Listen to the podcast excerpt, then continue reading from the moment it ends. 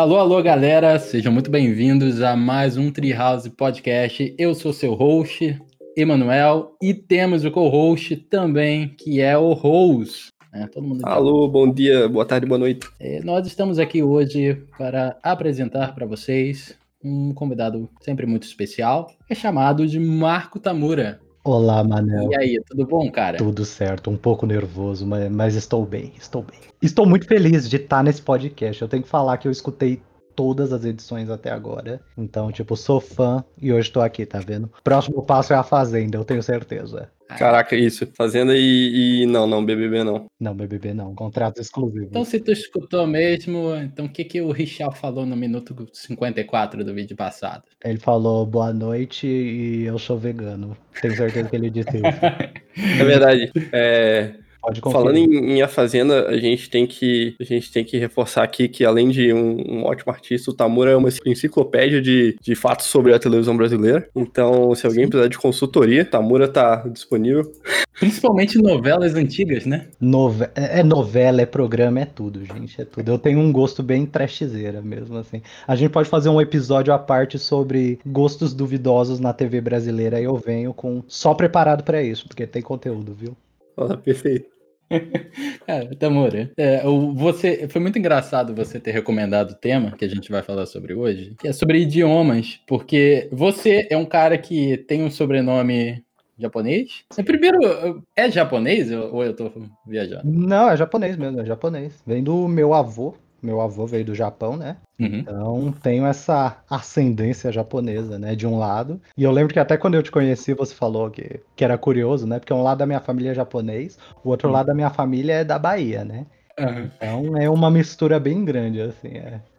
Sushi e acarajé se encontram em uma mistura assim inusitada, sou eu. É, e a sua foto do perfil do Facebook ainda é você na França. pois é, tá vendo? Globalizado, globalizado. Olha que beleza. Completamente e, global. Totalmente global. Então nós vamos falar sobre isso, né? Sobre é, o quão importante seria. Né? Eu só quero mencionar uma coisa que eu acho bem importante também apontar, que nós não somos profissionais, tá, galera? Tudo isso daqui é, são só ideias e, e, coisas que a gente tá afim de falar sobre. Né? Vocês, se vocês acharem importante algumas coisas que a gente fala, é, dá uma pesquisada também, dá uma olhada na internet, dá uma olhada em livros, porque não é absoluto as coisas que a gente fala. É, de ideias, sugestões, 95% baseado em experiência própria e o que a gente aprende por aí. Perfeito. Então nós vamos falar de idiomas, né, que principalmente é, voltado para arte, porque eu quero primeiro perguntar por que você sugeriu esse tema. O que, que veio na sua cabeça no momento? Eu adoro falar sobre idiomas, né? Porque é uma coisa assim que desde de criança eu sempre tive muito interesse sobre, né?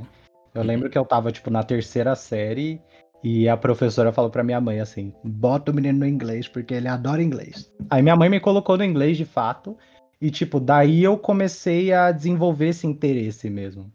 Tanto que na escola de inglês, aquele momento, awards que ninguém se importa, né? Mas eu me importo. Em, tipo, 10 anos que eu fiquei na escola de inglês, eu tenho três faltas, sabe? É muito de tanto, de tanto que eu adorava mesmo, sabe? Sempre adorei estudar. E quando eu entrei no ensino médio, eu comecei a estudar espanhol também, japonês. E, tipo, acho que um idioma vai puxando o outro, sabe? De você ir desenvolvendo interesses.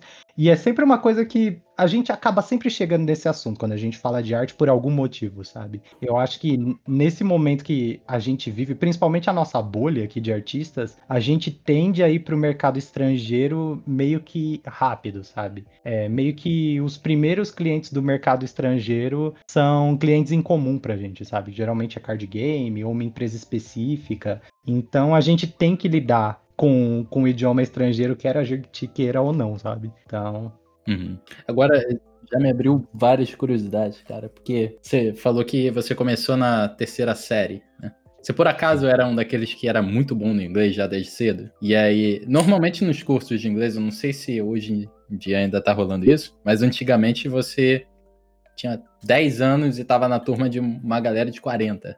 É, a minha turma era, tipo, todo mundo criança mesmo, sabe? Uhum. Mas à medida que você vai avançando, eu acho que isso é muito comum em curso de inglês. O, o curso ele vai juntando pessoas. Então, chega uma uhum. etapa que tá cada um em um livro e você tem alunos de diferentes níveis em uma mesma sala, né? Então isso uhum. rolou mais mais pro final da minha trajetória no curso de inglês. Se eu era bom ou não em inglês, eu acho que acho que nada de especial mesmo, sabe? Eu acho que eu uhum. só tinha um interesse muito grande por aprender aquilo. Porque eu gostava muito de videogame também. Hum. E nós, assim, né, dos anos 90, a gente não tinha jogo traduzido como é hoje, né? Hoje chega o Uncharted aqui, ele é totalmente traduzido, dublado, localizado, Meu, tudo. Localizado, tudo, sabe? Perfeitamente. É, na minha época, da extinta manchete, menina, eu pegava o jogo do Harry Potter no PlayStation e ele era ou inglês ou espanhol que a gente tinha que escolher, sabe? Dava para escolher italiano também, mas dificilmente um jogo que não fosse de PC e uhum. que não fosse um grande blockbuster assim do cinema, ele viria traduzido para português. Então, acho que eu sempre quis entender essas coisas, sabe? E o mesmo interesse foi o que me motivou a querer estudar japonês depois também. Espanhol, vou hum. confessar, foi a Shakira, foi a usurpadora, sim. Foram os motivos. Agora, os outros idiomas sempre teve esse fundo assim de, meu, eu quero entender isso daqui, sabe? Eu quero entender isso daqui num, num nível alto, então deixa eu buscar informação. Mas todos os jogos bons são da Coreia? Que é japonês, então? Pois é, debatível, né? É, japonês tem o um lado assim, anime parte de nossas vidas, né? Sim, a, verdade. a gente cresceu uhum. com Dragon Ball, Sailor Moon. Então, e tem o lado também do meu avô ser japonês, e embora meu avô tenha morrido, né, tenha falecido em 2011, Tipo, até lá eu gostava muito de aprender coisas com meu avô, sabe? E de querer me comunicar com meu avô também. Então, hum, acho que isso me motivou também. Eu não sou. Muita gente acha que eu aprendi japonês por ser muito otaku, sabe? E é uma decepção, porque eu sei muito pouco sobre cultura pop japonesa, muito pouco mesmo, sabe? Uhum. Então não criem expectativas, gente. Eu não sei. Metade dos animes que, que a criançada gosta, não sei. Muito engraçado. O... É porque eu, eu, Quando eu te conheci, cara, eu... cara, que que. Tamura, né? Eu só conhecia o seu sobrenome, né? Tamura. E veio um cara que parecia que tava prestes a ir pular carnaval. Aí eu, cara, que que é isso? Foi muito engraçado. E... Chegando em Goianinha com a camisa florida, com a é. mala. Aí, Nossa, aquilo foi sensacional. Então, voltando mais um pouco, né? Você falou, eu, eu lembro que quando eu era criança, eu, eu não podia jogar jogo de RPG porque eu não sabia inglês, né? Tipo, era proibido para mim. Eu, eu conseguia jogar jogo de luta, eu conseguia jogar é, algum jogo assim, bem fácil, sei lá, que era Mega Drive na época. Mas, porra, um jogo que tivesse para completar quest e missão, fodeu. Exatamente porque naquela época eu não, não sabia nada de inglês. Né? Era grande o jogo. Cara, eu diria que o meu kickstart, assim, para aprender inglês foi tentar jogar Age of Empires sem traduzir. É, que eu Sim. não sabia procurar tradução. Tipo, o jogo veio instalado no meu computador, acho que provavelmente pirata mesmo. E eu tinha que, eu tinha que tentar chutar o que, era cada coisa. Aquelas um, um, milhão de raças que você podia escolher, né? Também que eu nunca sabia o que era. Aí tava, tipo, sei lá, uh, Castle. Aí eu clicava e era um castelo. Aí eu, nossa, aprendi. Descobri. Descobri. Pois é, e, e, é meio bizarro, né, que a gente ia fazendo essa, essas ligações, né, de associar o vocabulário ao visual. E hum. nem sempre ele era curado também, né? Eu, lembro, eu não lembro que personagem. Ai, putz, olha que péssimo. Memórias incompletas. Mas, tipo, eu lembro que eu achava que o nome do personagem tivesse ligado ao animal que ele era, sabe? E não necessariamente era isso. Um exemplo hipotético, hum. sabe? Hum. E uma coisa que a gente totalmente é, esquece hoje, hoje, em dia é que é, tipo, muito conveniente você pesquisar tradução hoje em dia também. Porque ah. você tem um smartphone, rapidinho você pesquisa, sabe? É, Sim. tem aplicativo que você mira num, num coisa e ele e na, na, câmera aparece traduzido já. Pois é, até ideograma e tal, né? Sim. Antigamente era dicionário, sabe? Você pegava o dicionário, meu Deus, o que, que, é isso, sabe? E tentava descobrir o, o, contexto daquilo. Eu lembro de no ensino fundamental ter que levar dicionário para as aulas. Sim. Em inglês é. e espanhol. Gente, parece que aconteceu há 50 anos atrás, né? Jesus, é. Né? Ah, então você achava, por exemplo, que Mufasa era leão em inglês, né? Era uma parada assim? Sim, tipo isso, tipo isso. Agora, a gente mencionou dessas dificuldades, mas provavelmente o público que está escutando esse podcast é, é uma pessoa que talvez ache que vai começar tarde, né? Talvez ela até se intimide, vamos supor, no sistema do curso antigo, que nem eu falei, eu não, não sei se ainda é isso que acontece hoje em dia, a pessoa pode ficar meio intimidada de entrar numa sala cheia de criança e de falar, pô, cara, que ridículo eu aqui, né? Uhum. Ou então ela não sabe muito bem por onde começar. Né? Você tem alguma sugestão? Se você não sabe de nada, né? Tenho, tenho muitas sugestões. Assim, eu vejo, e eu já dei aula, por exemplo, no escritório do meu pai, teve uma época que os funcionários queriam saber um pouquinho de inglês, sabe? Aí eu me, me dispus a dar aula lá para eles durante três meses, assim, coisa bem ah. básica mesmo. Uhum. E você nota que adulto em geral tem meio que essa trava, sabe? Que é esse medo mesmo de se passar por ridículo mesmo, sabe? De você trocar um vocabulário, de você falar uma coisa errada e, sei lá, as pessoas darem risada de você. Uhum. Mas eu acho que para falar qualquer coisa a gente tem que ter um certo desprendimento, sabe? Porque a gente vai acabar falando alguma besteira, quer seja no nosso idioma ou numa língua estrangeira, sabe? Isso é inevitável. Alguma hora vai acontecer. E eu acho que quando você pensa nisso, você já vai assim, meu, eu, eu vou errar em algum momento, então tá tudo bem, sabe? Mas eu entendo o adulto que nunca falou e se sente intimidado com esse ambiente, ou até um jovem que é um pouquinho mais inibido, sabe? De falar, meu, não quero passar esse carão. Hoje em dia tem muitos aplicativos que ajudam. É... eu vou falar especificamente dos mais populares. Eu acho que o Duolingo uhum. é uma ótima ferramenta complementar. Porque o Duolingo eu até acessei ele antes do podcast para ver o que mudou, porque eu vi que mudou bastante coisa nele. Mas é legal porque ele é bem gamificado, sabe? Então você tem esse senso de progressão, assim, sempre. E ele amplia seu vocabulário, mas não necessariamente ele te ensina muita gramática, sabe? Acho que esse é o, um dos problemas do Duolingo, porque ele te apresenta a gramática de uma maneira que, putz, eu não acho que é tão eficiente. Mas tem o Babel também, que passa na TV. Acho que vocês já viram o comercial, Babel Idiomas. Tem um ah, Babel? Isso. Já ouvi falar, nunca usei. E ele é bem legal. Ele é pago, mas ele não é muito caro. Eu acho que se você assinar um pacote com meses assim, sai 30 reais a mensalidade, que é bem baratinho também. E você consegue aprender bastante de um idioma através dele.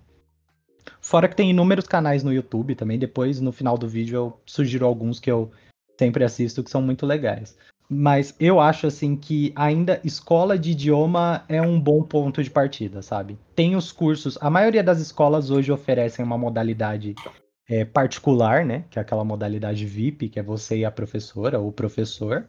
Mas eu acho que vale a pena, sabe? Você superar essa primeira barreira de inibição para você poder aprender, sabe? É, é, sempre algo que pode ser conversado também na escola, do tipo, ah, eu prefiro que minha turma tenha mais gente da minha idade, sabe? Ou que minha turma sejam iniciantes. É sempre algo que é conversável, sabe? Dificilmente uma escola vai te impor, sabe? Você a ficar num ambiente que você não queira. É, uhum. E só para completar essa ideia, eu acredito que assim, é, diferente de arte, não tão diferente assim, mas é, em arte você consegue pegar um conteúdo estudar meio que sozinho e tudo bem, sabe? E depois eu volto a falar disso, porque até a página 2, tudo bem. Uhum. Mas em idiomas é meio complicado isso, porque a interação, ela é, é essencial, sabe? Você não aprende um idioma para falar consigo mesmo só. É, você aprende um idioma para se comunicar com outras pessoas. Então você ter alguém para praticar o idioma é mu muito bom, sabe? É, se você se você não tiver o feedback, às vezes você pode estar insistindo no erro também, né? Sim, e às vezes é uma coisa muito simples, sabe? Porque falando de particularidades de cada idioma, o que rola é que uma pessoa que nunca estudou um outro idioma, a primeira coisa que ela tenta fazer é associar palavra por palavra daquele idioma. Então, sei lá, uhum. em português é cachorro, em inglês é dog. Beleza, sabe? Em, em português é andar, em inglês é walk, sabe? E até certo ponto você consegue compreender coisas, formar frases, organizar ideias. Mas todo idioma tem suas especificidades. E se você se prender muito nesse detalhe de palavra por palavra, traduzir coisa por coisa, chega uma hora que você vai travar. Porque eu acredito, vocês dois falam inglês, certo? Uhum. E quando vocês estão falando inglês, vocês pensam em inglês, provavelmente, assim. Uhum. Sim. Então, é uma coisa que o iniciante tem esse medo, sabe? Ele quer traduzir tudo, ele quer encontrar um paralelo para tudo que ele fala no novo idioma na língua local dele. E nem sempre vai rolar. Faz sentido, é meio que você tem que imaginar que você, você é meio que uma criança mesmo tentando aprender algo novo. Sim. Você não pode se segurar muito na língua que você já sabe, senão você vai se enganar no, no pensamento. Sim, É tipo uma boia, assim. Se você ficar só na boia, que é seu idioma, você nunca vai se aprofundar, literalmente. Olha só, gente. Acho que é meio brega, é mais brega que qualquer coisa, mas é bem isso, sabe? Eu acho que é até engraçado que os professores da Skill Tree, eles têm esse problema, só que é invertido, né? Que a gente, muitas vezes, como nós consumimos conteúdos estrangeiros, na maior parte do tempo, é, a gente começa a olhar para as palavras e entender ela completamente, achar elas incríveis, mas na hora que a gente está explicando para alguém, a gente não consegue achar uma tradução equivalente, né? Porque a gente está pensando em inglês. Sim. E aí a gente Uhum. solta um, um híbrido mutante completamente errado, né? Que é algo que eu, o Pedro, o O Ian. famoso puxar footer do Ian. Gritar, como que é o Ian fala várias. Red Pilar. Eu É, juro. Red Pilar, essas coisas. Né? Então, é, eu até entendo, eu até entendo que tem muita gente que um, um erro comum que a galera tem é pensar os números em português, né? Se eu tô lendo uma frase em inglês e tem números ali, aquela parte do número eu vou traduzir para o português por algum motivo. Ah, eu acho Então, isso engraçadíssimo. É Hã? tipo 13 Reasons Why, que eu, eu não lembro. É na época que eu dava aula na, numa escola.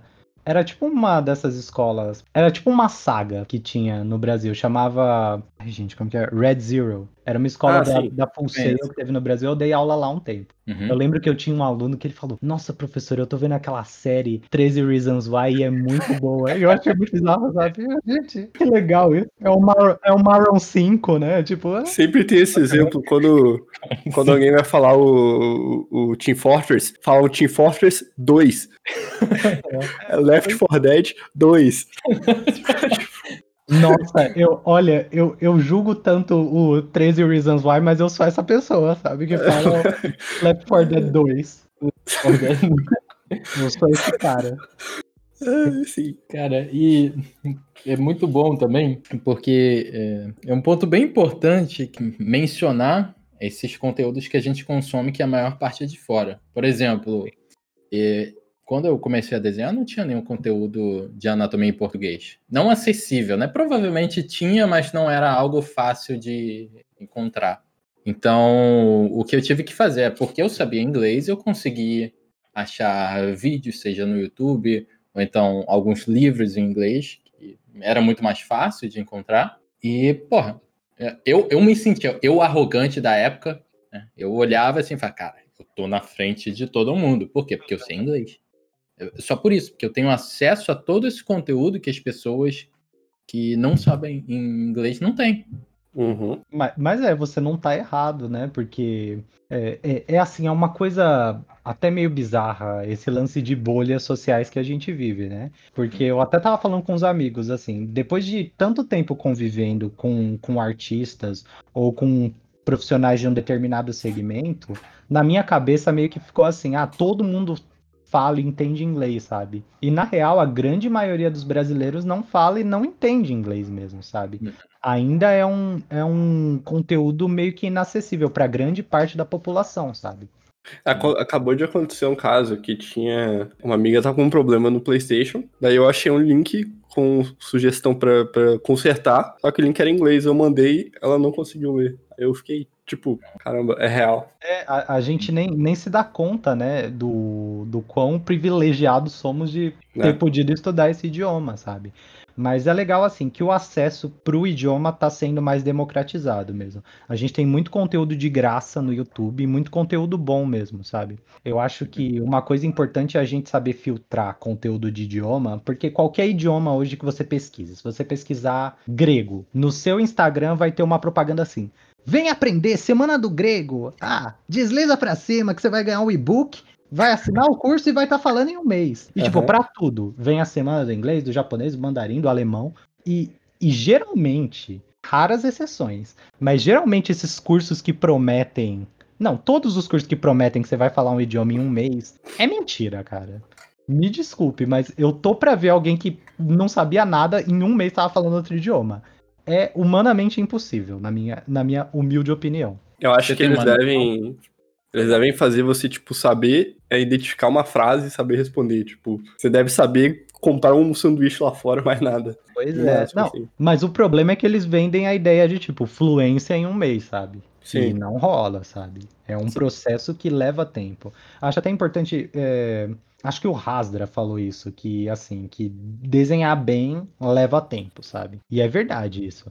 E eu acredito que falar um idioma bem também leve tempo. É, pro inglês, o legal é que assim, eu, eu, digo que em um ano, dois, você vai conseguir entender muito bem, você vai conseguir se expressar muito bem, sabe? Mas os próximos passos de coisas mais específicas vão levando mais tempo, sabe? Mas esse processo, geralmente, ele se dá de uma forma orgânica, porque você consome muita coisa em inglês, direto ou indiretamente, sabe?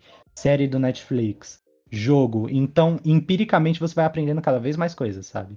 Então não é uma uhum. coisa assim, ah, eu vou sentar é, uma hora para ler esse livro sobre o idioma. Não, sabe? Você vai absorvendo essas informações. Ler sobre o idioma também é bom, tá, gente? Leiam sobre o idioma. Eu lembro que no começo eu, eu, comecei escutando o audiobook e assim, depois de eu saber falar inglês, saber falar muito bem, né? Inclusive, a maioria das pessoas que sabem falar inglês, elas ainda têm uma dificuldade grande de falar no telefone, né? Porque tem, tem uma certa dificuldade ali. Né? Mas eu lembro que quando eu comecei a escutar audiobook, eu não entendia porra nenhuma. Então eu deixava rodando lá o audiobook e, sei lá, tem um livro que é bem famoso, que eu acho que qualquer artista deve escutar, que é o War of Art, do Steven Pressfield. Uhum. Ele, eu, eu acho que eu li ele, li não, escutei ele mais de dez vezes, ele inteiro. E eu lembro que a primeira vez que eu escutei eu não entendia nada. Então você ficar, de novo, assistir YouTube, você dar uma olhada, às vezes. Eu não acho que é muito produtivo você desligar a legenda daquele filme que você quer muito ver, porque você eu começa também... a entrar em um conflito ali com você mesmo, né? Sim. Então, não é legal, é uma parte que você quer relaxar e aí você vai lá e não, eu vou aprender. Não, deixa lá, mas sei lá, é, vai ver uma. É, é legal, você tá no nível maior, você coloca a legenda em inglês também, é. no idioma que você quer aprender. Às vezes é, é, é, mais aquele caso, né? Se você faz uma pesquisa de um vídeo que você quer ver no Google e aí você só acha ele com uma legenda em inglês ou então sem legenda, tenta ver ele primeiro. Aí depois você investe o tempo, se você não entender, para achar uma tradução. Até porque, é, voltando até aos audiobooks, é absurda a diferença de um audiobook em inglês para português, pelo menos do que eu vi. Né? No mesmo exemplo do, do War of Art, o cara que narra o livro, ele é muito bom. Você se sente numa aventura enquanto você está escutando a voz dele. Uhum. E aí, quando uhum. você vai ver a versão em português, ele tipo fala A Arte da Guerra, volume 1. Né? Então. Uhum. É quase é... aqueles leitores automáticos, né? Exatamente. A gente perde uma oportunidade gigantesca de absorver o, o, conteúdo original quando a gente não sabe a língua. Que o inglês também, o, o legal disso é que o inglês tem muitas variações também, né? Então você pega uma riqueza de sotaques, assim como o português também, né? Mas em inglês você pega, por exemplo, um inglês, um indiano falando, um australiano falando, um inglês falando, sabe? São coisas totalmente diferentes. Uhum. E acho que as pessoas não precisam se sentir culpadas também quando elas não entenderem alguma coisa específica, sabe? Eu tinha muito essa neura, uhum. especialmente com japonês, sabe? Depois de um tempo que eu tava estudando, tipo, que eu já, já tinha estudado japonês por, sei lá, seis anos. Aí uhum. chegava em, em uma obra e eu via um, um vocabulário que eu nunca tinha visto, e aí você vai ver uma palavra super simples, sabe? É uma palavra que descreve, sei lá, papel que fica em cima da mesa. E você fala, nossa, eu sou um inútil. Seis anos eu não sei isso, sabe? E, tipo, não é assim. Em português mesmo, a gente tem muitas palavras que a gente nunca nem viu, sabe? Não é porque você não sabe o que significa defenestrar que você é menos brasileiro, sabe? Ou que você sabe uhum. menos português de, do que quem não sabe.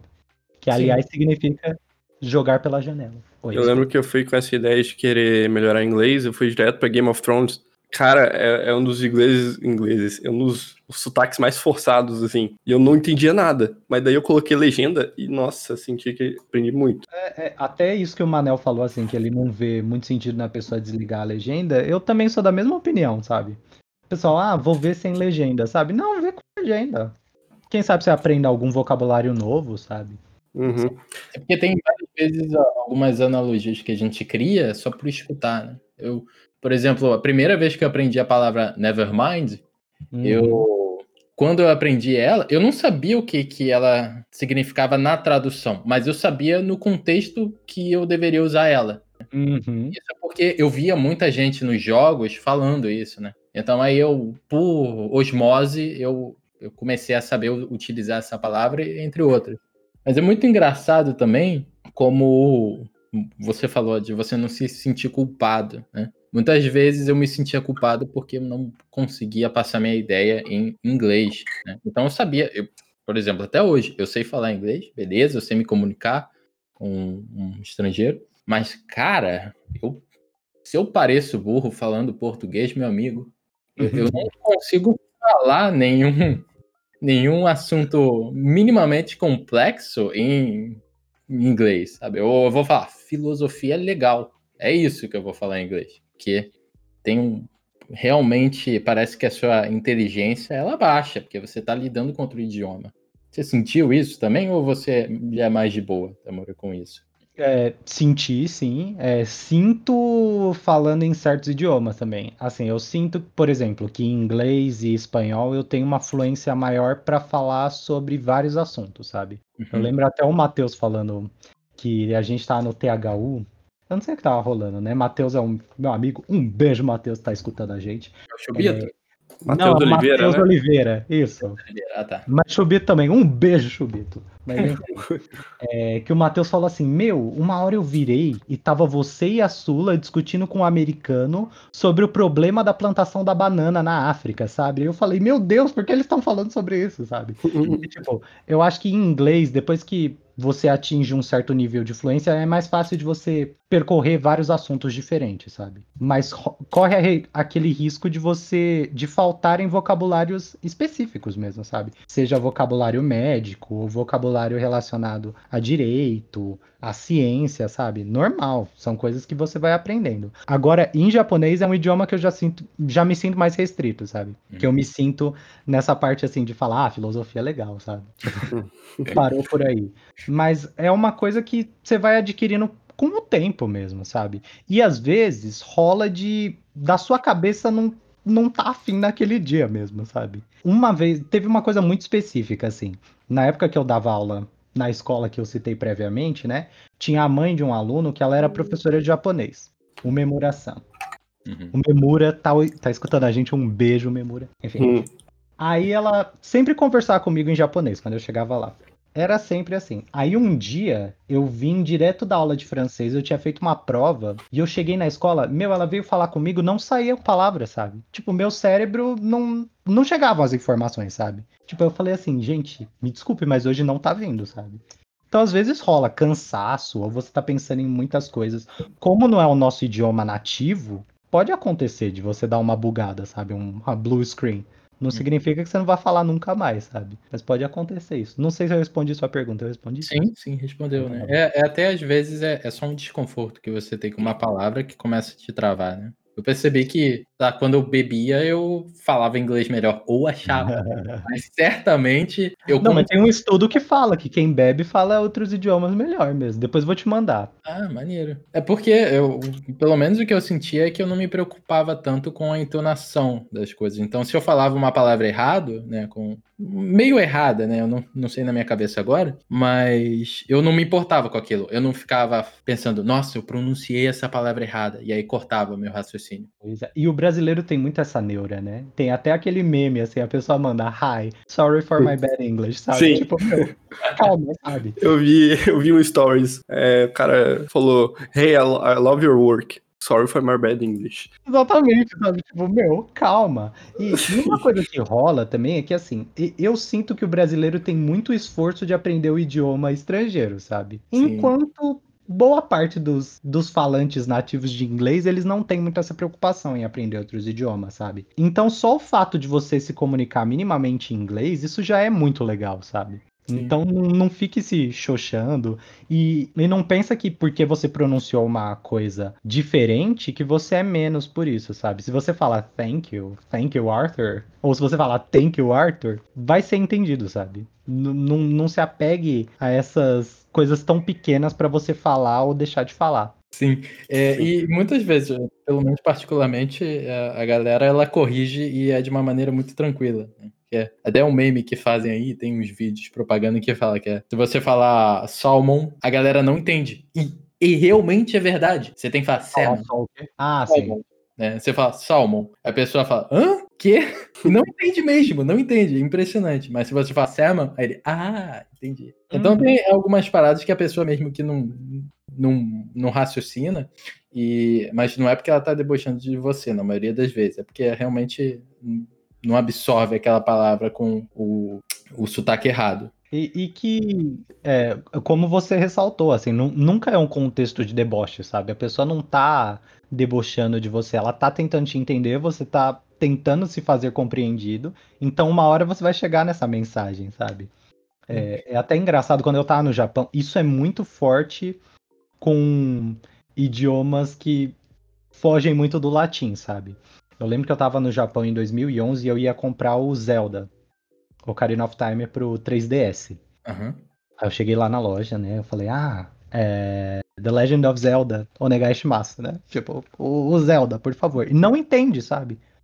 Aí ela ficou com uma cara de paisagem, né? Eu falei, ah, Zeruda no Densetsu Onegai Shimasu. Zeruda é o Zelda, sabe? Mas, tipo, você falar Zelda e a pessoa que não entende inglês ouvir Zeruda é muito longe, sabe? A- Uhum. Até mesmo coisas muito básicas, igual Starbucks, né? Starbucks. Aham. Lá no Japão Uhum. é Starbucks. E, e eles abreviam em Sutaba. Aí, tipo, se você fala, ah, é, como que é?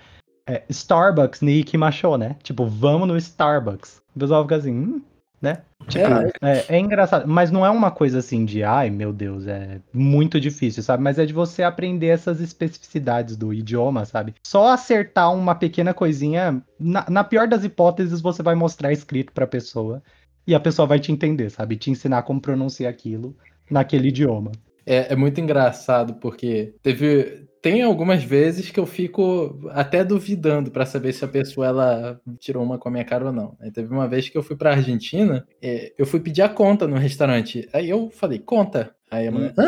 Aí eu, conta. Ela, hã? Aí eu, é, isso daqui eu apontei. Ela, ah, la cuenta. Aí eu, ah, tá, tá, é, é isso aí, é isso aí. tá. Ah, o, melhor, o melhor é minha irmã em Punta Cana, ela traduz até o que não tem tradução. Ela, ah, una cueca-cuela, una cueca-cuela, por favor. Tranquila. Coca-Cola é Coca-Cola. Eu Mas- lembro do meu pai uma vez falando churrasco também. Churrasco. Ai, minha mãe também, carinho. É, é isso aí. Mas, tipo, acho que a gente quer chegar nesse ponto, sabe? Que é, ser um pouco ridículo é, é inevitável, sabe? E tudo bem, Uhum. abraça isso, sabe?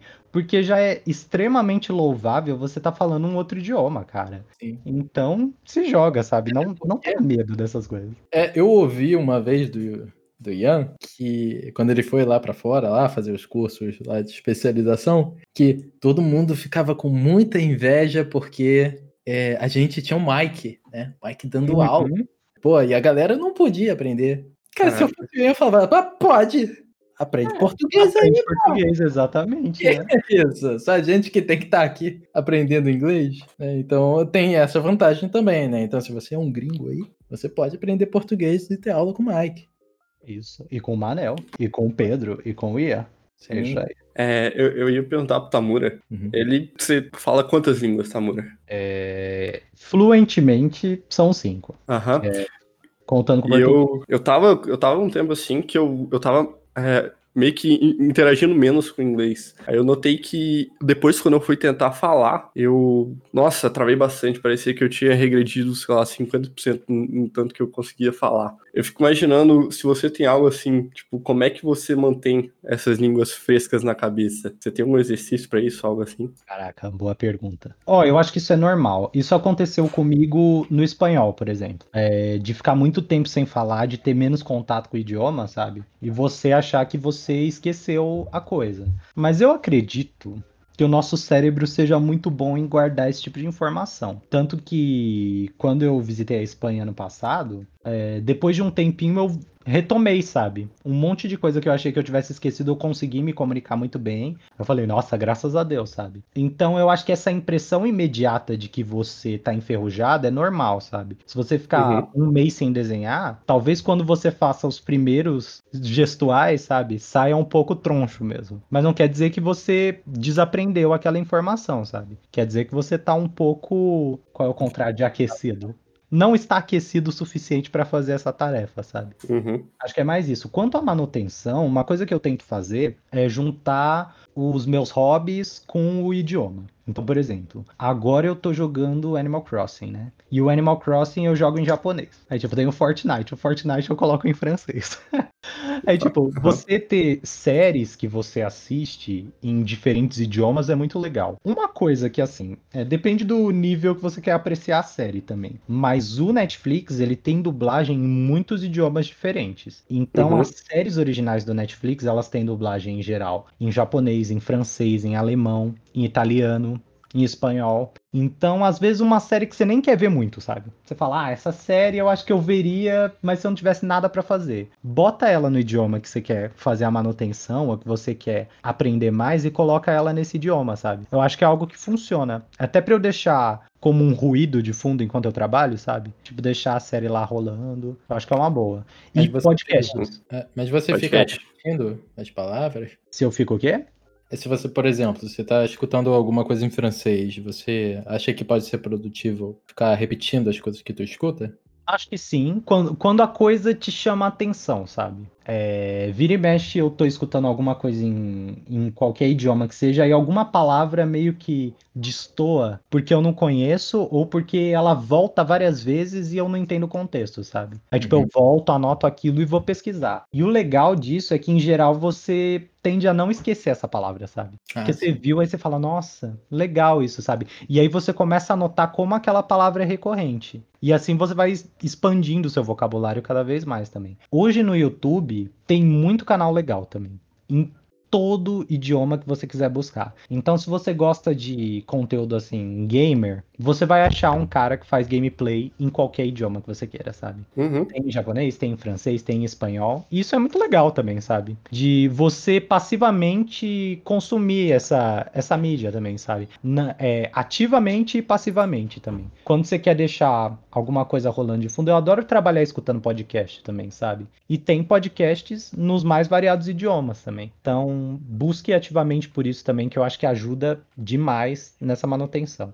Ah, e música. Música, pelo amor de é Deus. É verdade. Se você gosta de Shakira, você não vai esquecer o espanhol, meu amigo. Escute Shakira todos os dias. E música é fica na cabeça que é, que é uma beleza. Fica. Eu fico, eu fico imaginando também com essa questão do vocabulário. Por exemplo, tem palavras em tem palavras em todas as línguas que não tem tradução, assim. Você vai uhum. traduzir, você consegue traduzir em, em uma frase. Eu fico imaginando, tipo, se você consegue chegar a um ponto que você meio que otimiza o jeito que você pensa, se você pensa em outra língua. Porque, por exemplo, em alemão tem, acho que é Schadenfreude, que é uma palavra que traduzindo fica prazer derivado de um misfortúnio de outra pessoa. E, tipo, é, eu fico imaginando assim, será que se alguém que sabe muitas línguas, sabe, consegue pensar mega, mega mais eficaz? Será que talvez tenha alguma ligação com a maioria dos, dos, dos psicanalistas e tal do, do Freud serem daquela região. Essa sua pergunta me lembrou, acho que é um TED, um TED Talk que ele fala que o idioma que a gente é, é alfabetizado, ele meio que molda a nossa personalidade, sabe? Uhum. E eu acho que tem muita de verdade nisso, porque se a gente for pegar o português, por exemplo, ele é um idioma bem bem dinâmico também, sabe? A gente mal concluiu a ideia, a gente tá falando enquanto a gente pensa, sabe? Tipo, a Sim. gente alonga palavras para ganhar tempo na ideia que a gente ainda tá concatenando, sabe? Isso é muito da nossa personalidade, do brasileiro, sabe? Eu vou opinar, não importa, eu vou falar, sabe? Me escutem. Aí, tipo, você pega o idioma japonês, por exemplo, ele não permite tanto isso. Porque você não pode alongar tanto as palavras. Tanto que, uhum. acho que vocês já viram em anime quando a pessoa fala eto e, tipo, ela para pra pensar, sabe? Tipo, é um. Uhum. É meio que um. É difícil de traduzir isso, mas é meio que a pessoa parou para pensar em alguma coisa, sabe? Uhum. Então, é, tentando responder a pergunta do Rose, que é muito complicada, eu acho que assim, um linguista, um cara que dedica a vida a isso mesmo, e isso envolveria assim, conhecer idiomas de diferentes matrizes, sabe? Uhum. No meu caso, os idiomas que eu falo, a, a maioria é latim, né? A, a matriz, é, o chinês, né? Que o, que o japonês meio que, que parte de uma mesma base, né? E, mas é isso, sabe? O meu repertório ainda assim é muito limitado nesse quesito. Mas eu acho que alguém que se dedica a isso e a entender as principais matrizes do idioma talvez entenda isso melhor. É, uma uhum. meta para minha vida, eu falo isso, eu tenho que aprender isso, sei lá, antes dos 50, é saber grego e latim também. Porque aí eu sinto que eu vou entender todos os idiomas latinos, sabe? Porque uhum. muita coisa vem do grego, sabe? Muita coisa vem do latim. Tem muita coisa que vem do árabe você conseguir chutar melhor, né? Tipo, um idioma que você não sabe. Por exemplo, a gente consegue chutar, às vezes, o francês, porque ele é relativamente parecido. Pois é. é. E, e, e, é bizarro, assim. Tem coisas que, que eu acho curiosas aí, que eu acho que poucas pessoas acham curiosas nesse sentido. Mas, tipo, você pega a palavra garrafa em português. Ela vem do árabe, né? Aí você pega em francês, tem a palavra carrafa, que significa jarra. Uhum. Aí você uhum. Por que essa mesma palavra, sabe? No francês ela significa uma coisa, em português ela significa outra, sabe? Você pega black e blank, são duas palavras opostas, né? Opostas e bem parecidas. E elas vêm de uma mesma base, sabe? Elas vêm de uma mesma palavra as duas coisas, sabe? E quando você para para estudar etimologia, sabe? Quando você passa pra, para para estudar a origem das palavras, é uma viagem bem louca, sabe? Mas é, é, fascinante também. Eu acho isso muito legal, sabe? Como cada idioma, falsos cognatos também, eu acho muito legal. Uhum. É, eu tô voltando àquele tema do Freud, eu tô vendo aqui que ele era, ele era fluente em oito línguas: Jesus. alemão, francês, italiano, espanhol, inglês, hebreu, latim e grego. Nossa, hebreu, então... meu Deus do céu. É bem interessante esse ponto que o Tamura levantou de português. Gostar de estender com as palavras, né? Isso é certamente... Pra ganhar tempo, né? Eu nunca tinha reparado isso, mas é, é uma reclamação bem comum que pessoas de fora falam do, dos portugueses. Até para rir, por exemplo, né? Tipo, você, você vai rir para alguém, você, você aperta todas as teclas no teclado, né? Enquanto a galera só bota um haha, ou então já já, alguma coisa equivalente, né? Sempre quando eu vou rir num contexto gringo, eu tenho que trocar o switch da cabeça pra eu não falar lá. Meter um kkkk. É, nossa, é perigosíssimo. Ah, mas é engraçado, agora você falou de uma coisa que puxou uma outra coisa na minha cabeça. Que eu acho que o que mais é, mostra de onde a pessoa é quando ela fala não é nem o sotaque dela, mas é a cadência, sabe? É o ritmo hum. que ela fala. O brasileiro ele tem um ritmo muito peculiar na hora que ele fala. É igual o francês, sabe? O francês, por melhor que ele fale inglês, você nota que a cadência que ele fala é uma cadência francesa, sabe? É um tempo muito francês é, que ele fala. Igual o france... É, alemão, você sabe que é alemão porque o cara fala rápido, parece que ele tá falando muito rápido e bravo. Igual, igual o japonês também, parece que ele tá falando muito rápido. Dá pra... é, não sei se bravo, mas, mas talvez.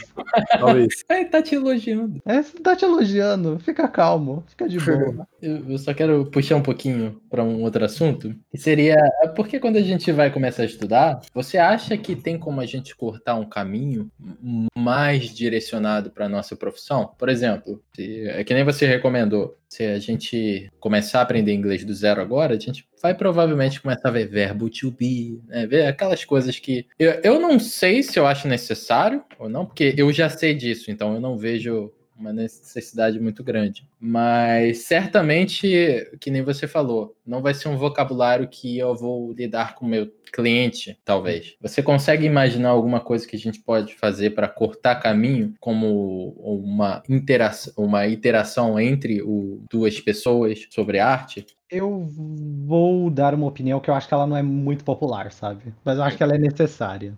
assim como em desenho é meio estranho você fugir de fundamentos. Eu uhum. acho que uma base no idioma você vai ter que ter, sabe? Uhum. Então, tipo, um, um, básico de como você constrói aquele idioma, você vai precisar para evitar a frustração no futuro, sabe? Da mesma maneira que alguém que começa pintando e depois vai estudar os fundamentos, meio que se frustra, sabe? Uhum. Porque meio que pulou etapas e tem que fazer um Frankenstein no meio do caminho, eu acredito que com o idioma seja uma coisa parecida. É, eu acho que você não perde nada por estudar as bases, sabe? Uhum. E, e, e talvez esse estudo de base. Hoje em dia tem cursos que chamam, por exemplo, Business English, né? Ou English for Adults, que é uhum. uma coisa bem mais focada para o mercado corporativo. E acho super válido você fazer um curso voltado para isso, sabe? Tem curso que é voltado para inglês escrito só. E aí eu acho meio estranho, sabe? Porque um idioma escrito ele tende a ser mais complicado já, na minha humilde opinião. Então você aprender só o escrito meio estranho, sabe? Tipo, não sei uhum. traçar um paralelo com arte. Mas seria um cara fazer uma coisa super bem, sabe? Uma coisa complexa super bem e não saber fazer uma coisa básica, sabe? Se alguém souber uma analogia para isso, por favor. Uhum. Mas. Mandar mortal, mas não saber mandar cabalhota. É. Isso pode ser. Ou dar uma Manda estrelinha. Mortal, mas não sabe correr. Não sabe correr, isso, não sabe andar, sabe? Dá um mortal, mas não sabe andar. É bem isso. Então, vai com calma, sabe? Eu acho que muita gente quer aprender as coisas muito rápido, sabe? E eu acho que isso é em tudo. É em arte, é em idiomas. E acho que exercitar essa paciência é algo que, para quem não tem, é difícil, mas eu acho que você só tem a ganhar quando você exercita a sua paciência.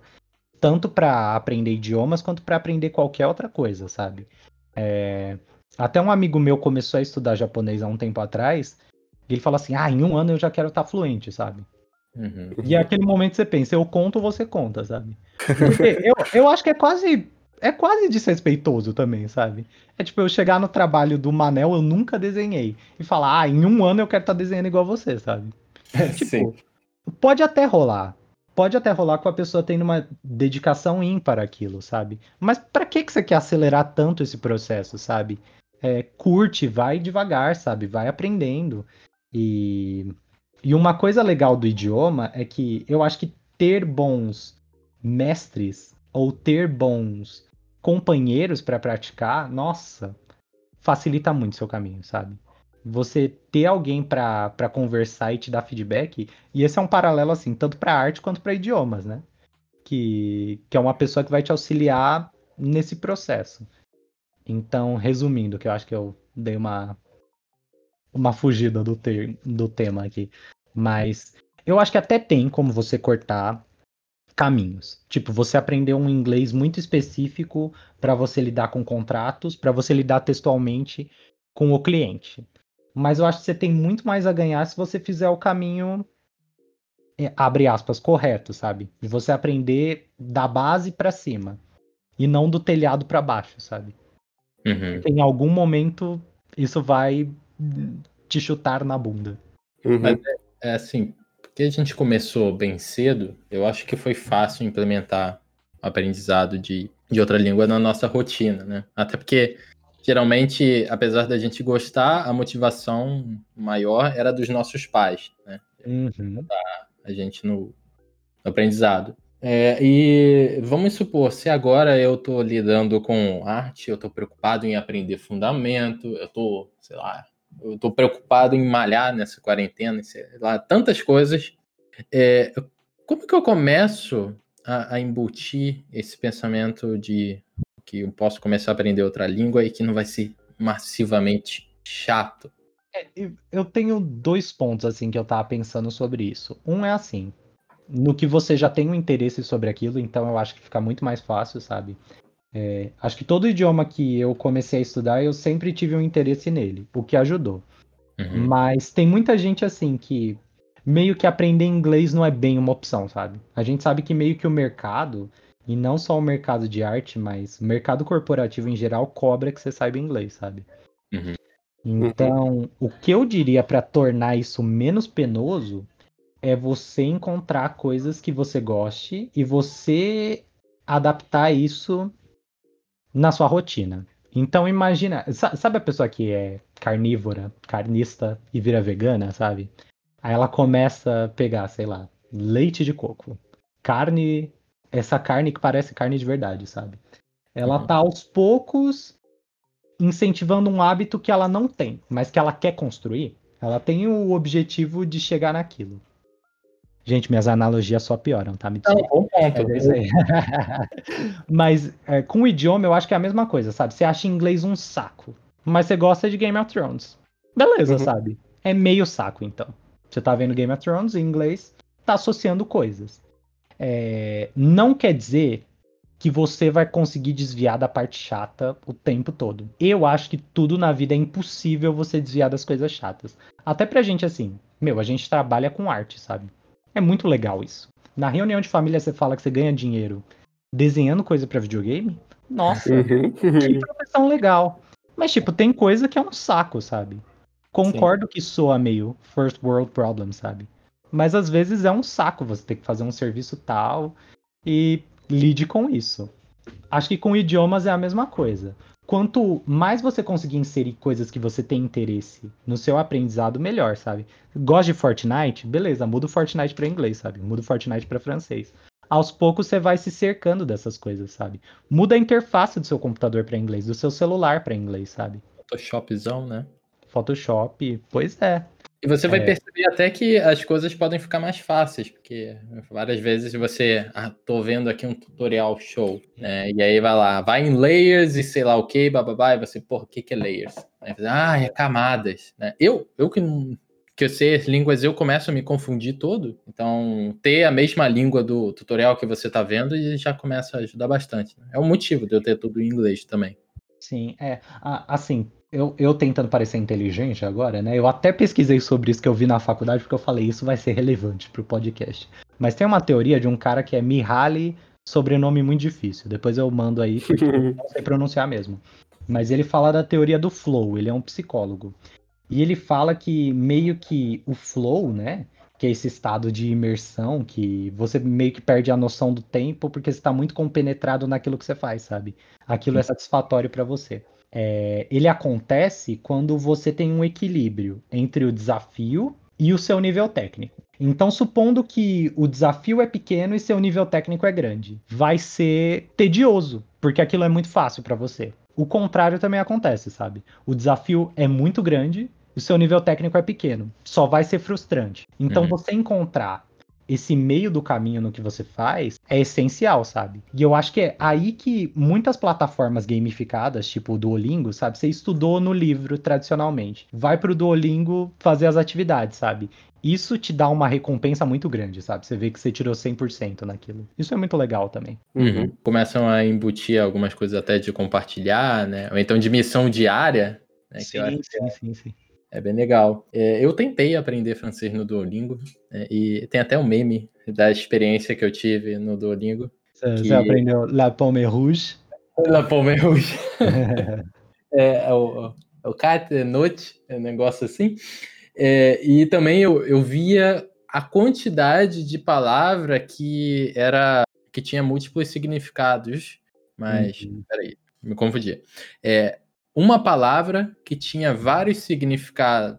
Né? Até fizeram um meme recentemente disso daí, né? Que minhoca em francês é ver. É, noite é sei lá o que, ver, ver, ver. Aí você consegue fazer uma frase inteira falando ver, ver, ver, ver, ver, ver, ver. Pois é. Como é que a gente consegue, é, por exemplo, o Duolingo ele não passa né, um, um certo contexto para a gente aprender essas coisas. Eu acho que isso talvez seja uma coisa que a gente pudesse trabalhar à parte, fora do aplicativo. Mas não, não tem uma sobrecarga de sistema, principalmente quando você está vendo uma língua nova, de tantas coisas que são parecidas? E em francês, isso é meio bizarro, sabe? Porque, por exemplo, é, contextualizando um pouco, em inglês o, o, inglês é legal de aprender porque ele é um idioma simples, sabe? Você pega as conjugações são simples, sabe? Uhum. É, em, em francês, nem tanto. Cada pessoa é conjugado de uma forma e escrito de uma maneira diferente, entendeu? Então rola isso. É, é, mas o que acontece? Sonoramente, tem coisas que são iguais, mas escritas de maneira diferente. Então eu acho que é aí que eu associo com a sua pergunta, né? De tipo, dessa coisa meio que você fala, meu Deus do céu, como que eu vou concatenar essas informações, sabe? Calma. Eu acho que é aí que a escola meio que te ajuda, sabe? Porque é, eu acho que a nossa geração tende a querer as coisas mais dinâmicas, sabe? E uhum. esquece do, dos cursos com uma estrutura mais tradicional, sabe? Uhum. E o que eu acho legal nesses cursos de uma estrutura mais tradicional é que ele vai introduzindo os assuntos ao, aos poucos para você, sabe? Honestamente, desse meme do ver, ver, ver, ver, ver, ver, ver uhum. que tem a, a minhoca verde indo em direção ao copo, é, é Tipo, dificilmente você vai chegar na França e alguém vai te falar isso, sabe? E dificilmente você vai começar um curso e você vai ter isso na sua cara, sabe? Sim. Então... Seria aquela, até aquelas pega a palavra, né? Que é três tigres comem três. Nossa, pois é, né? Os. Como que é? Trava-línguas, né? Pois é, em, em, então assim, dificilmente você vai ser atacado com um grande número de informação nesse nível. O que eu acho que pode rolar é um lance assim, de um idioma ser uma coisa totalmente nova para você e você ter a impressão, a falsa impressão, de que tudo é muito parecido. E isso é ah. contexto, sabe? É, por exemplo, aqui em São Paulo tem uma piada com a comunidade japonesa ou asiática que fala assim que todo mundo tem a mesma cara, sabe? Uhum. Eu convivo com muitos asiáticos. Eu não acho isso, sabe? Eu distingo muito bem pessoas asiáticas. E eu acho que quem convive com qualquer grupo, seja lá étnico ou fonético, você tende a distinguir essas coisas muito melhor do que uma pessoa que nunca viu na vida. Perfeito. Surpresa. Quando eu uhum. fui para o Japão, eu descobri que eles têm dificuldade de reconhecer pessoas ocidentais, como os ocidentais têm dificuldade de reconhecer pessoas orientais, sabe? Uhum. Fala, aí você nota que tudo é meio que costume também. Então, às vezes você tá diante de uma informação nova, que é sim desafiadora, e que para você, na sua cabeça pode ser o ver, ver, ver, ver, ver, ver. Mas na verdade, é só algo que você não tá habituado a escutar, sabe? Uhum. Para a última pergunta, Tamura. Porque todo mundo que sabe mais do que três línguas é muito inteligente. Eu não sei, eu tô fora dessa estatística aí, eu não sei. Não me encaixa mentira, mentira. grupo. É, ah, não. Ah, assim, é, eu, eu sempre acho isso, assim, eu posso estar errado, mas eu acho que todo o interesse que você tem e você corre atrás daquilo, é, você vai acabar desenvolvendo isso muito bem. Tem pessoas que têm interesses mais específicos que talvez não tenham uma admiração em massa, sabe? Hum. Então, geralmente, quando você fala, ah, eu nunca falo que eu falo vários idiomas, quem fala isso é minha mãe. Eu não sei porquê. Ela chega, ai, meu filho, fala por idioma, que incrível. Aí, tipo, eu fico mega constrangido, sabe? Uhum. Mas, tipo, isso é meio que lido pela sociedade como algo legal, sabe? Agora, Sim. de repente, os seus estudos vão para um lado mais específico. Talvez você tenha um interesse muito grande por insetos, sabe? E não seja muito mainstream esse interesse de você trazer na mesa da família e falar, ah, eu sei tudo sobre besouro, sabe? Uhum. família, e daí? Mas você não tem que ficar chateado por isso, sabe? Eu acho que inteligências são muito específicas também. Eu tenho a sorte de gostar do, do tema que é língua, sabe? E de conseguir estudar esse tema que eu tanto gosto. Então é meio que unir a fome com a vontade de comer, sabe? Então deixa eu só reformular. Você acha que você fala tão bem, porque você fala muito bem. É Ai, muito obrigado. por essa busca de novas línguas e você aperfeiçoar elas? Ou você perceber que você tinha uma certa facilidade, é, é, assim, no começo, e consequentemente, você acabou se direcionando mais para esse caminho. Né? Eu quero só traçar uma analogia de, por exemplo, ah, eu, eu tenho uma facilidade de ganhar músculo e eu acabei indo malhar. Ou então você acha que você eh, tinha uma dificuldade muito grande em, em falar e aí por isso você acabou indo. Né? Ou eu não ganhava músculo, aí eu falei, eu tenho que impressionar o Manel de alguma forma. Exatamente. Falando. Então, agora mesmo que eu tenho que fazer. Né? Certamente é o meu caso nessa, nessa questão. Assim, é... eu acho meio estranho, porque é, é sempre um, uma coisa recorrente que eu escuto, sabe? Ah, que bom que você tem uma boa facilidade para aprender idiomas. E eu acho que isso se torna verdade depois de um tempo, porque é inevitável assim. Eu estudei um pouco de italiano, né? Que é um idioma que eu pretendo retomar. E nesse pequeno tempo que eu estudei, é, eu notei que ele tem muitas semelhanças com o espanhol e com o francês. Então, nesse sentido, rola uma facilidade empírica, sabe? Tipo, eu estudei francês, eu estudei espanhol. Eu consigo traçar paralelos e se torna mais fácil para mim. Uhum. Mas nos primeiros idiomas que eu estudei, eu acho que tinha mais uma vontade de eu aprender aquilo e de su tentar superar essa barreira técnica do que uma facilidade, sabe? Porque até algo que eu digo assim, é... japonês segue sendo o meu desafio para a vida, sabe? É um idioma que eu ainda estudo e estudo muito, porque é tem muita coisa para aprender, sabe? E, uhum. e, o fato de eu me, me dedicar muito tempo para isso, eu, eu, eu penso assim: se eu tivesse uma facilidade, talvez eu não tivesse que me dedicar tanto tempo a uma, uma coisa específica, sabe? Eu acho que talvez eu tenha uma dificuldade em idiomas. E eu tente compensar isso estudando mais.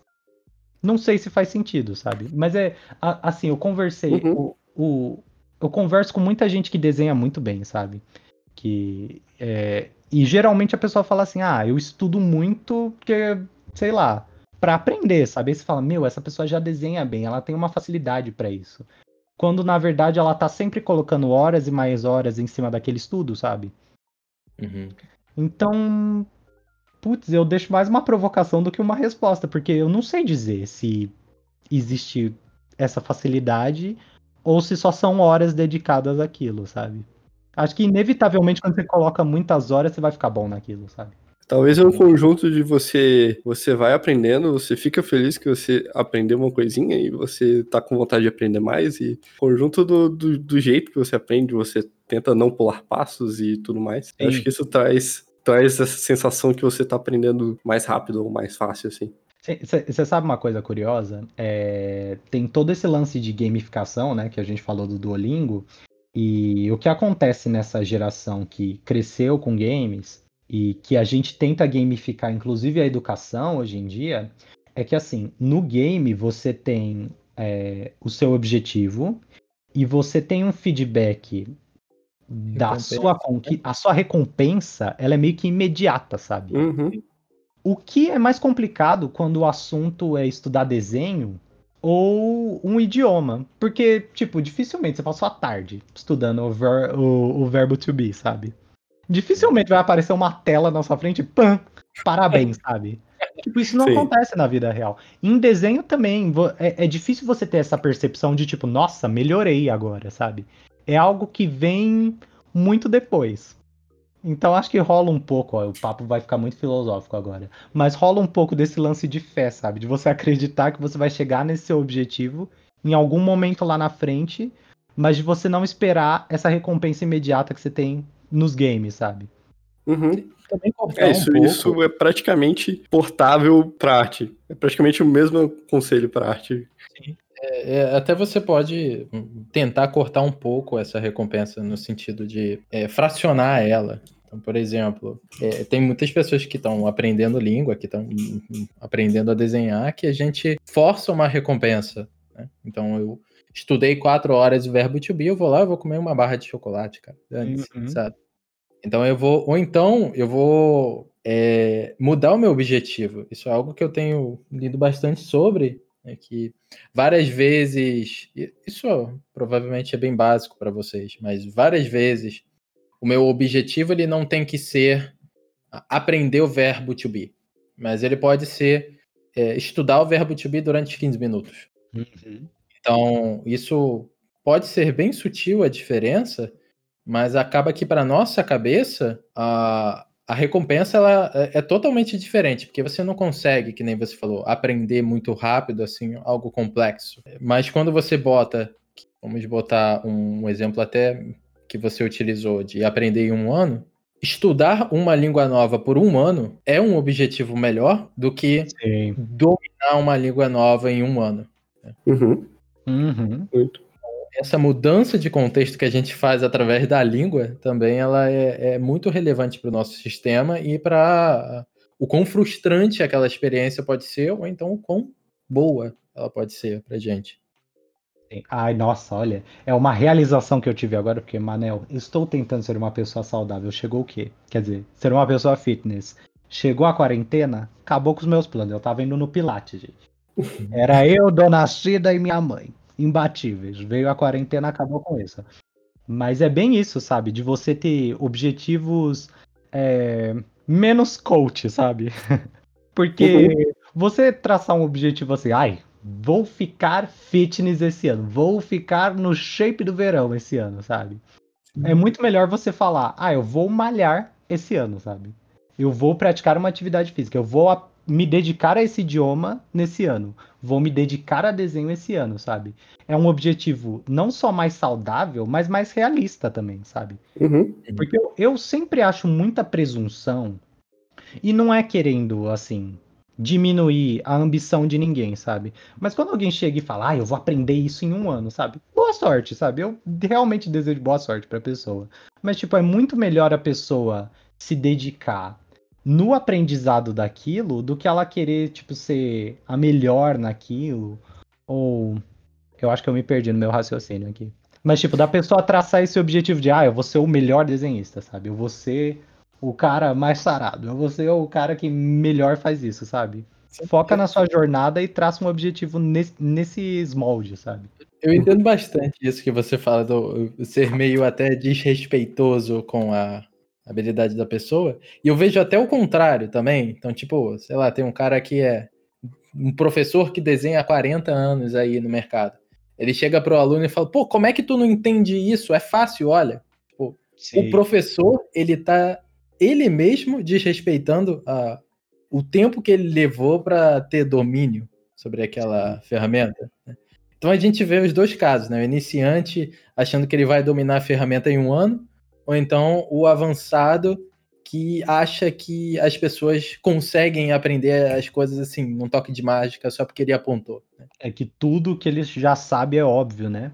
É. Eu acho, eu acho que isso é um, estendendo, é um grande problema da sociedade como um todo, sabe? Eu noto assim, até conviver com os meus pais, às vezes, eu sempre falo isso para os meus pais, que óbvio é uma questão de repertório, sabe? Não existe um óbvio universal. Assim, a minha mãe é tipo, ai, pega tal coisa, tá lá na coisa. Eu, gente, o que, que é a coisa que tá dentro da coisa, sabe? Aí vai lá meu pai e pega. Ela tá vendo, era óbvio. Aí eu, tipo, não, não é óbvio, mãe, sabe? Eu não sei o que é isso. Tá pra mim é óbvio. Há 20 anos, né? Pois é, tão casado há mó tempão, tem que saber, né, poxa.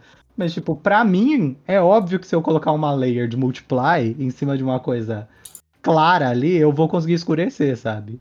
Para minha mãe, não. Então, é sempre questão de repertório mesmo. E, e é uma coisa legal é, esse apontamento que você fez de, de uma pessoa que às vezes está numa condição de superioridade, é, tipo, de dominar melhor um assunto, de achar que aquilo é óbvio para alguém que está começando também. Que eu acho que é algo que é, eu tenho que me policiar também, às vezes, sabe? Acho que todos uhum. nós, né, fazemos em algum nível esse lance de, ai, como você não entendeu isso, sabe? É tão simples. Uhum. Adorei esse papo. Você quer acrescentar alguma coisa? Quer uma pergunta? Foi muito show. É. Gente, foi muito legal, viu? Obrigado. Nossa, passou muito rápido. Eu, eu espero Sim. que o Rose consiga editar e fazer o parecer inteligente, por favor, Rose. Pelo amor de Deus. Ai, gente, eu adorei mesmo. Nossa, showzeira. Adorei essa presença. Eu quero agradecer pra cacete. E eu quero também, né, não esquecer de fazer a propaganda é, olha só, eu estou começando a falar até que nem você, e não é um deboche, foi automático. Me o deboche, é o deboche. Então, galera, é, sigam lá a Skilltree no Instagram. É, nós vamos estar no canal do YouTube. Também nós estamos no Spotify, no Facebook. Qualquer pessoa que vocês acham relevante passar esse vídeo, compartilha para ela, ou então melhor ainda, compartilha na sua timeline do Facebook. Eu quero agradecer a todo mundo que esteve aqui hoje, o Rose, Marco Tamura. Marco, Valeu. a gente vai botar as suas informações junto com as suas sugestões na descrição. Ai, muito obrigado, me sigam. Deixa eu fazer um apelo, Manel. Pode Pelo fazer. amor de Deus, coloquem no Deezer também, porque eu sou assinante do Deezer, eu sempre tenho que ouvir no YouTube. Ah, sim. Eu nem sei o que Deezer. Deezer é o Spotify francês. Vai ah. pro Deezer, então. Vai pro Deezer, agora no Deezer, gente. Beleza, galera. Então, Mas é... É, então, as redes do Tamura vai estar tá embaixo, mas é bem simples. Marco Tamura, no Instagram, ArtStation. É uh, tudo, em tudo. Marco Tamura do jeito que você tá ouvindo, bem simples. Gente, muito obrigado, valeu. Beijo. Um beijão, cara.